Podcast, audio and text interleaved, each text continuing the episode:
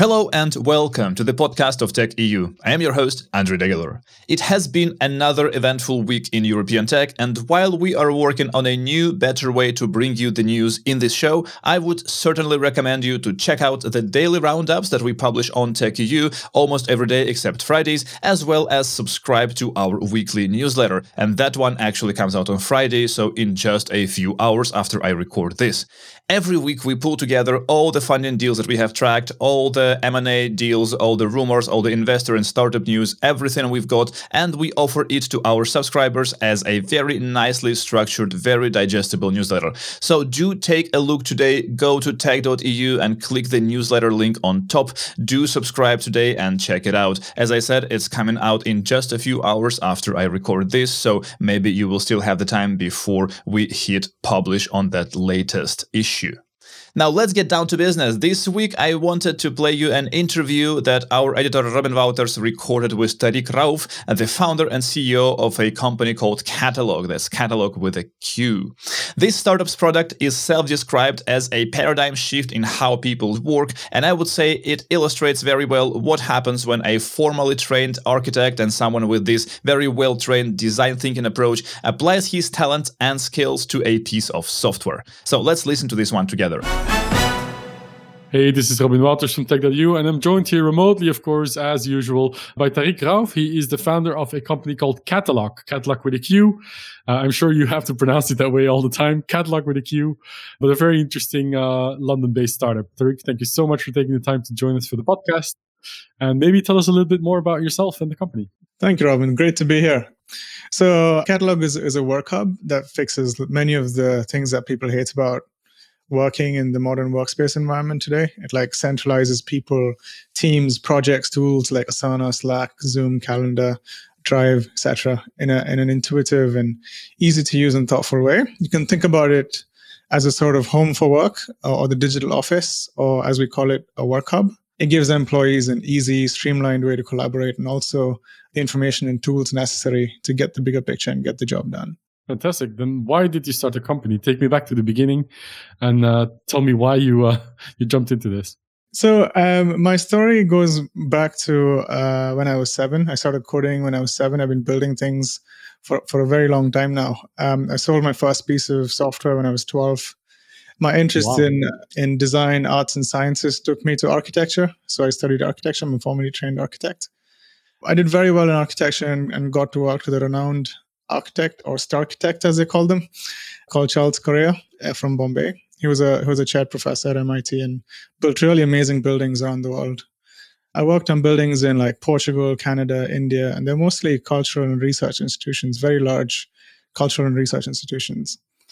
But I acquired a, a sense of a keen sense of uh, people first, context conscious, sustainably focused mindset and, th- and design systems thinking context while I was there.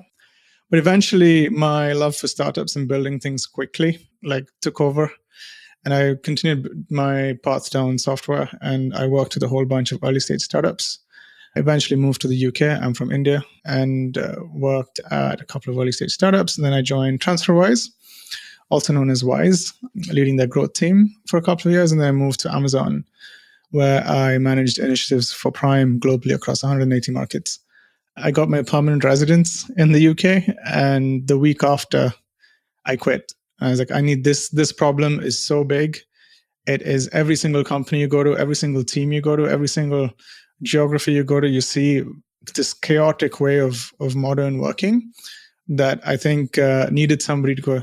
Let's take a step back, think about the, like build this again from first principles, and reimagine what the modern workspace could look like we started this company. It was just it was just five of us in the beginning in in late 2019.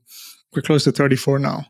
We raised a, a, a 3.5 million dollar seed round from led by Mosaic and um, the founders of TransferWise, Indeed, uh, Eventbrite, and the CTO of Twilio joined in, in in that seed round, and then we grew to about 12, 13 people, and we raised a Series A, led by Atomico, joined by Salesforce Ventures, and uh, New Angels, Jacob De Geer, who founded iZettle, Thijn Lamers from Adyen, and, and, a few other folks joined. Now we're at, we've been growing pretty quickly as, as a company and, and as, a, as a product.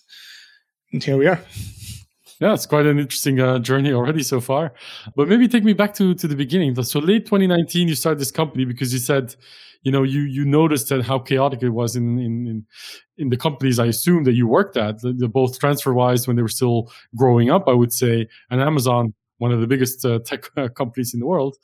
Were, they, were was it specifically those experiences that sort of taught you that okay, these problems that people face in in in companies are pretty much the same everywhere? Uh, it's they, they reaffirmed it. So my my first desire to rebuild how people worked goes back to 2013. That's when I first built the first prototype for the for the product. It was the foundational first principles mindset that all of the data that people need for work is already in systems, right? So if you have code, it's in GitHub. If you have projects, it's in Asana or Trello or somewhere where it's being tracked digitally. Communications are happening in email and Slack. They're all happening. They're, all of the information that you need is in a database somewhere, right? It's not on pieces of paper, as was the case maybe 20 years ago. So this insight sort of led me to think there must be an intuitive way to structure all of this digital data. That's where it, it, it sort of started. And uh, as and when I was working in um, startups and small companies and working uh, with other companies and worked in TransferWise and in Amazon, like more and more conviction around look, this needs to be done. Nobody has figured this out. Absolutely nobody has gone look this needs this needs a whole scale rethink of of what modern working means and what a system for modern working looks like and that's when uh, the, that was the genesis of the the idea Great. But that also tells me that you sort of had the problem that you wanted to see fixed. So you, I assume that you went out looking for other solutions to see what the competitive landscape would look like. So, um, but I mean, 2013, that must have been completely different to what it looks like today, right? So maybe paint, paint me a picture here of what, what's already out there. So the nothing like the the most solutions involve people and manual processes and manual ways of meetings and status stuff and like the the way to solve this problem in most companies is to throw more people at the problem. Like there are large organizations that have entire teams dedicated to this, and uh, we had a we had a um, a product manager from Square who said that there's a 15 person team dedicated to making sure operations at the tooling level is is managed across the organization. There are 3,200 people now. I think probably more. This was a few months ago, so probably more than that. And uh, this this is a, a pretty big problem in big organizations. I remember I tried to solve this problem for myself within the teams I was in, and it was all hacky solutions. And none of them, uh, we couldn't focus on solving this problem while I was in another team, of course. So I needed to get the space, time, and resources to fully take a step back and solve it for everyone. Yeah. So describe it to me again. It's a virtual workspace that sort of takes data from the siloed places that they're in now to unlock sort of the insights that you have when you put them together in sort of a centralized uh, That's right. place. But it's also the the foundational pieces of the, the core elements of, of the workspace are people, teams, and projects. So we structure information around, uh, say, Robin at TechEU or the EU team at TechEU or the specific podcast project that uh, Robin is doing, for instance. And so, and that scales across every organization. So whether you're a 20 person startup or a 5,000 person company, every information is built around these three key domain models. And so it's not like a wiki where you can arbitrarily create a structure that makes sense to a one specific part of the company or one specific part of the team.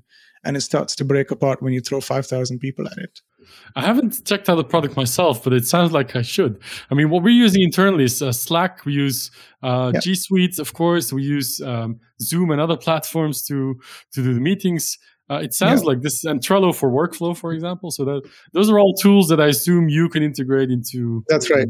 Okay, I need to That's check right. it out properly.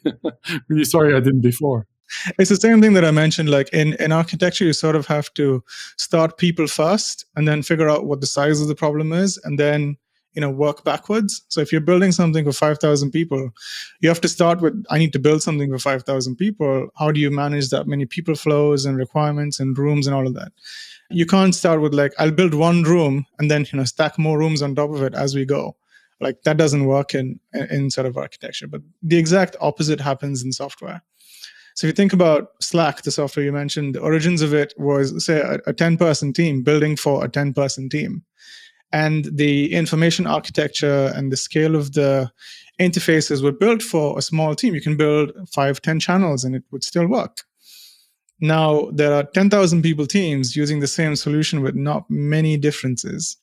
You know what I mean? The number of channels will scale to 5,000 in a, in a fairly large organization. And there's, it doesn't, it doesn't quite fit that sort of scale. So if you were to build something for 5,000 people, 10,000 people, what does that look like? And so that's the sort of approach that is, is driving some of the thinking here.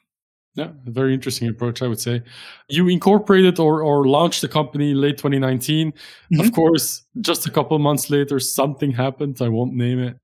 Uh, but of course, that changed everything again. The way that we think about work and especially remote work and, and collaboration tools. Uh, how has that affected your thinking about the product specifically? Um, so th- there's been a lot more interest in the space, definitely as a consequence. And it's it's it's an unfortunate event that happened to the world, and a lot of people have paid an enormous price for it, and it still continues to be an enormous thorn in, in, in society. But the space of remote hybrid working has definitely been on a, on rocket fuel. But the problem that we were solving for existed well before the pandemic. So if you take any medium-sized organizations, even say 300, 500 people, uh, they were a distributed team. They might be located in the same geo or they might be distributed across multiple geos, but that's a distributed team. If you're working in Facebook, your team was spread across seven different countries. So they all had distributed async problems well before the pandemic. You can have a 100 person organization in the same building, but they all have distributed working problems because they're on multiple floors. They don't have, they can't, the systems were were already being built for distributed working. It's it's obviously been accelerated to a, to a degree that people weren't quite ready for, but it's the same problems, just a little bit more acute. Does it also mean that uh, larger organizations started looking at the type of solutions that you provided that you would think in the beginning? Like, were you targeting a different audience? I guess I, I'm asking. No, the the targeting was was still like you know mid-sized companies, mid-sized and larger companies that have lots of people, lots of teams, lots of tools, and had trouble with centralizing all of that information and keeping on top of everything that's happening. How are you implementing what you've learned as head of growth for TransferWise in Qatalog specifically to, of course, go to market and get uh, customers and partners on board? I think it's it's the same way that I would approach growth in any sort of scenario, which is here's a set of customer problems, and what is the best and most intuitive way in which we can solve that customer problem in a way that delights them, and what truly matters to customers. Like to, to your example, if it's TransferWise, customers care about price, customers care about convenience. What can we do from a price and convenience standpoint that would be 10x better than anything else that's out there? It's the same approach. If you like, if I was at Amazon, it's like people care about selection, people care about speed, people care about delivery. Like, what are the things we can do in each of these pillars that is 10x better than anything else that's out there? And again, you, in order for you to be able to do that, you need to dig deep into the customer's psyche, go back to first principles and be like, what does delight look like? And then constructing delight and then working back from that endpoint to saying, what can we do to get there? It's the same thing here in terms of knowledge working. There's four key pillars in knowledge working. There's the management of information. There's the access of information. There's sharing of information. There's creating information. We call it the mask pillars uh, so in, in, in managing information, what does delightful managing of information look like? What is delightful accessing of information look like? Access is instant, quick, fast, easy to use, easy to discover, easy to filter. What does that look? What does the 10x experience there look like? And then working back from there. So it's all, uh, like I said, the the approach is first principles based and thinking what's meaningful to a customer and the customer changes from scenario to scenario. Sometimes it's an organization, sometimes it's a team, sometimes it's an individual, but really keeping focus on who that is and what delight for them looks like and then working back from there. Great. And how has that been working out so far? Can you share some numbers about how many organizations are using uh, Qatalog today? We're not quite public about that yet. We're still very, very early in the stages. I can say it's a few thousand in our pipeline today. We're still actively developing the product. Uh, it's it's super, super, super early. Yeah, but I guess this is the kind of product that you can keep developing uh, Forever. further and further. it never stops, yeah. right? So, yeah. so what stage would you say you're in? You're, I mean, obviously you, st- you have commercial offering. Um, it's out there and people can can, can buy yeah. it. Mm-hmm. Um, but when would you say it's at a point where you envision it to be not ready, but I guess at a point where you you're satisfied with the first iteration. So we have we have we have a few waves of openings we've done so far. We did an early wave last year, that we did a general availability early this year. There's a much bigger wave going out in August, September. So each of these are getting bigger and bigger in terms of customer sizes and customer volumes and the types of feedback that we're looking for. But by the end of the year, I imagine we'd go all guns blazing and owning the space and category. Fantastic. And uh, what uh, size team are you now? 34. And by the end of the year, you reckon? Uh, ideally, we'd like to keep as small as possible. We might grow a little bit more, but you know, we have we have a properly stacked team today across product engineering, marketing, design, sales. Co- so there's an operation. So there's hopefully not much need for for scaling further. But I said this when I was 15 people as well. So yeah, it's a typical one, isn't it? Um, it's, did, it's hard to hold back. And do you do you hire talent from anywhere, or do you still mainly yeah. tap sort of the London ecosystem? So a uh, majority of the team is is Europe, thirty percent of our team is in the US already, and there's people in India, there's people in Singapore, there's people in Bulgaria.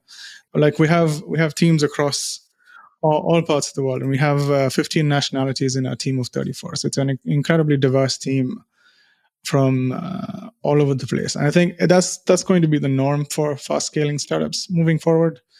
It doesn't make sense anymore to hire locally the speed at which you can get talent. Like if you want to hire somebody in London today, usually there's a two to three month notice period to begin with. So if you have a target to hire five people, you need to say that's about three to five months away. But if you start hiring globally, your availability and the quality of talent and the pool that you can draw from is is, is much bigger and much better. Does it create any management challenges in the sense that you know you're a fast growing company you're very product driven but you have to manage people across time zones and continents. Uh, is that a culture challenge? Yes and no. Yes if you're not prepared for it. Uh, no if you if you understand the challenges and you're thoughtful about again going back to first principles and thinking what is this team supposed to be doing? They're supposed to be collaborating. And what are the systems and practices and tools that we can give them to do that? And what are the expectations that we have from the team? If you set that clearly from the get-go the issues are constrained and can be contained to some extent. I mean, edges are there in every team in any form of operational format, but you can reduce it if you set the expectations quite clearly and acknowledge that this is the working model and here are the constraints of that working model and work against those uh, thoughtfully. Yeah, makes sense. Um, you said at the end of the year you want to go out guns blazing, uh, take over the space. What needs to happen for you to achieve that within, let's say, the next two three years? Uh, what what's the ideal roadmap for you as a company? So there's nobody else really building this work hub, as I said. Uh, there, there have been people that are trying at you know different parts of it. Uh, and there's definitely competition in very singular areas. But if you take a step back and go, what does this digital office sort of look like? I, I don't think there's there's been many attempts at it, or at least we're not familiar about uh, what what they are. So if our plans are to really scale up both our product, our team, and our market reach in, in that space as quickly as possible so that we become that category defining company. Uh, what do you think will be the biggest challenge or roadblock to achieve that? Is it availability of talent, availability of funding? Um, is it customer awareness? What's it going to be? As as with any startup, it's how do you get to market and how do you grow that share in the market. It's, it's the typical go to market challenges that you typically have. From a product and talent perspective, luckily we've not uh, we've not faced that uh, even so far. And I think um, given the set, the way we are set up and the way the team has been set up, we, we continue to attract a pretty strong talent to come join us. And uh, our, the investors that we've got and the team that we've got and the opportunity in front of us does a good job of of creating that that magnet for people that are looking to join a fast growing startup and, and potentially learn and contribute from some really strong teammates. It's it's it's it is it is mostly a go to market challenge and and how quickly can we get these product into as many people's hands and uh, uh, there's bigger organizations take more time to sort of evaluate the tool understand how to what sort of change management do we need to bring in place and how can we get this deployed across a thousand two thousand person organization. That's a that's a function of time. And compressing that or parallelizing that as, ma- as much as possible is going to be a challenge. Um, I want to go back to the, the, question I asked earlier about you know having remote workers in, in your team. And because I'm so interested in, in the way that ecosystems, uh, especially in Europe, sort of form and, and, and can help companies scale faster just by sheer being part of the community. Do you feel like you're part of sort of the London UK startup ecosystem, especially now with the pandemic that everyone's like staying at home and not really meeting up in places like conferences or meetups and, and all that. Do you feel like you're you're you're part of the, the London startup scene? Is basically my question. Oh no, absolutely. I think there's two parts to it. One is the company building side, and there is the team building side. Right. So for company building, I think in London's in a very, very, very good place right now, both from talent, investors, advisors, people who have a strong understanding of the nuances and challenges that come with building global scale companies. Like the the ecosystem here is incredible. Like we have super angels now that didn't exist five years ago. Like even that's just this is a very very recent happening where you have former unicorn employees who know how what, how things look how the sausage gets made like you know what i mean? And they understand the process and the and the stages through which a company goes and what good looks like what bad looks like. That that knowledge is incredibly critical to being resilient to to failure and so that ecosystem from a company building side is incredibly strong in London. And I definitely feel like I'm a part of it. Like every time I need a connection through to somebody, or if I need an intro to somebody who's solved a specific challenge, that access exists in this ecosystem. And now from a team building perspective, that's where, you know, yes, there's a strong pool in London, but now the floodgates of global talent have opened. And uh, for specific talent like product, um, data science, or finance, like the pool in London and pool in, in, in, Europe might be better than, say, if you're hiring from somewhere else. But there are specific um, machine learning, for instance, like even even the big FAANG companies come to London to build build out their their machine learning teams. And so there's specific pools of high quality talent that you can pick from and you can say i want design talent that might be better off in these specific areas of the world and engineering talent you might want to go to the, the us for instance or if you want there's the, now with this new world i think that sort of setup is is open to to companies yeah it's going to be interesting to see how it evolves uh, we'll be very much uh, looking closely at sort of you know what, what is still the worth of an ecosystem and you know and finding talent.